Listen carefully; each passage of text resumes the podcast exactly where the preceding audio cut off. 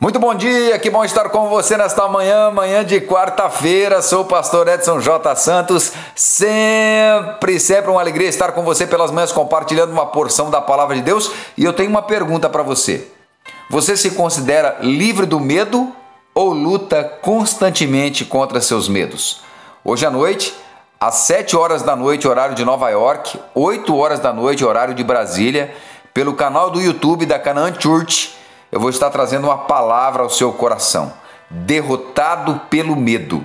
É, nós vamos aprender verdades preciosas para as nossas vidas, tá bom? E eu espero você. E agora eu quero falar com você sobre culpa. Êxodo 5:23.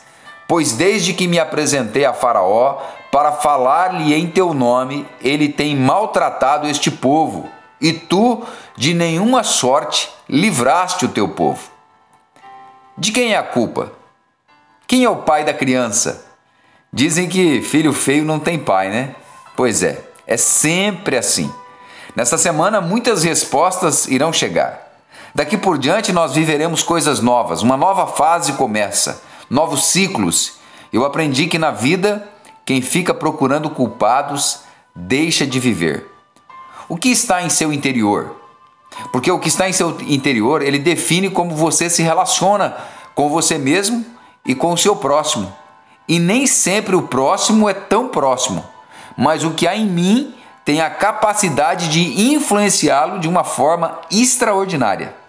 A internet nos permitiu isso, né? Termos um próximo que não é tão próximo e buscar nele uma solução, uma resposta para o que aflige a alma. Cada um tem a sua verdade, inclusive eu. Mas não é porque temos a nossa verdade que ela é verdade. Moisés estava confuso. Ele tinha certeza que a coisa toda era de Deus. Ele tinha certeza que a experiência que ele tinha tido no deserto era Deus com ele e que agora ele estava cumprindo uma ordem de Deus. Mas neste momento, neste exato momento da sua vida, ele estava se sentindo um garoto de recados que havia entregue o recado errado e aquilo que era para ser bom ficou ruim de vez. Como assim? Se era para Deus libertar, se era para Deus salvar, se era para Deus fazer a diferença, mostrar sinais e prodígios, tirar o povo da escravidão e dar a eles uma nova vida, por que, que ficou pior? É como dizem, né? deu ruim.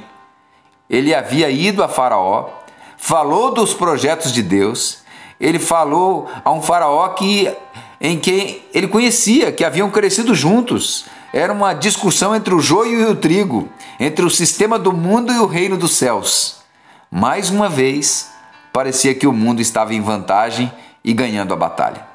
O próprio povo de Deus já não estava mais tão convencido que Deus era com ele. Em Êxodo 5:21, e lhes disseram: Olhe o Senhor para vós outros e vos julgue, porquanto nos fizestes odiosos aos olhos de Faraó e diante dos seus servos, dando-lhes a espada na mão para nos matar.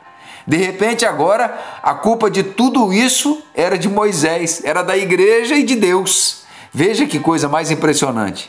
Faraó, que nesse contexto tipifica Satanás, já começava a parecer que era bom.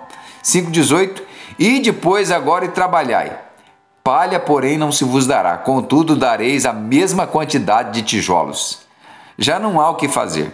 Estão escravos do sistema do mundo, precisam produzir cada vez mais com menos, menos recursos, menos tempo, menos qualidade de vida, menos comunhão com a família e pior, nenhuma adoração a Deus. Você já percebeu que tudo coopera para nos levar cada vez mais para longe de Deus? Que o sistema do mundo trabalha para minar a nossa fé, para impedir-nos de orar, de ler a Bíblia, de adorar, de dizimar, de ofertar, e o número de 100 igrejas, de pessoas sem igrejas, cresce cada vez mais e parece que a igreja é a culpada. A história é a mesma. E de repente um dia você acorda e percebe que seu problema não é espiritual, é emocional. Você está tão cheio de informações do mundo que acredita mesmo que Deus não livrou você. Então você questiona Deus, né? Ele tem culpa? É a forma maligna de matar a sua fé. Você percebeu que a gente não coloca a culpa no sistema do mundo? que as pessoas não falam em quebrar a sua aliança com Satanás, que as pessoas não decidem parar de serem alimentadas com os lixos da mídia, porque tem mídias muito boas, há reportagens excelentes, há repórteres que são íntegros, inclusive que recebem os nossos devocionais, e a esses sim nós devemos dar crédito, lógico. Mas abrimos mão do bom por causa do mal e colocamos a culpa no bom. O mal nunca leva a culpa. Veja a ideologia do gênero. Veja a corrupção, veja o socialismo corrompido, veja a desconstrução da família e dos valores cristãos. Por que adoecemos de fato? Antes de questionarmos a Deus, precisamos perceber as formas malignas que destruíram nossos valores e nos levaram para longe dele.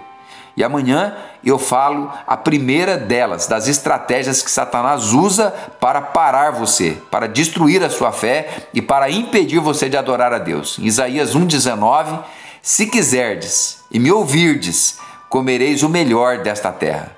Mas se recusardes e fordes rebeldes, sereis devorados à espada, porque a boca do Senhor disse.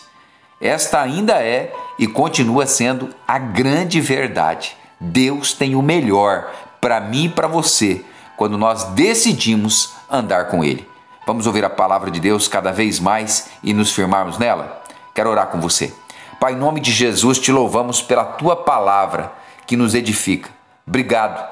Que nós possamos encontrar no Senhor a nossa verdade, a nossa solução, o nosso socorro bem presente todos os dias, em o nome do Senhor Jesus. Amém e amém. Que Deus abençoe você, que Deus abençoe seu dia.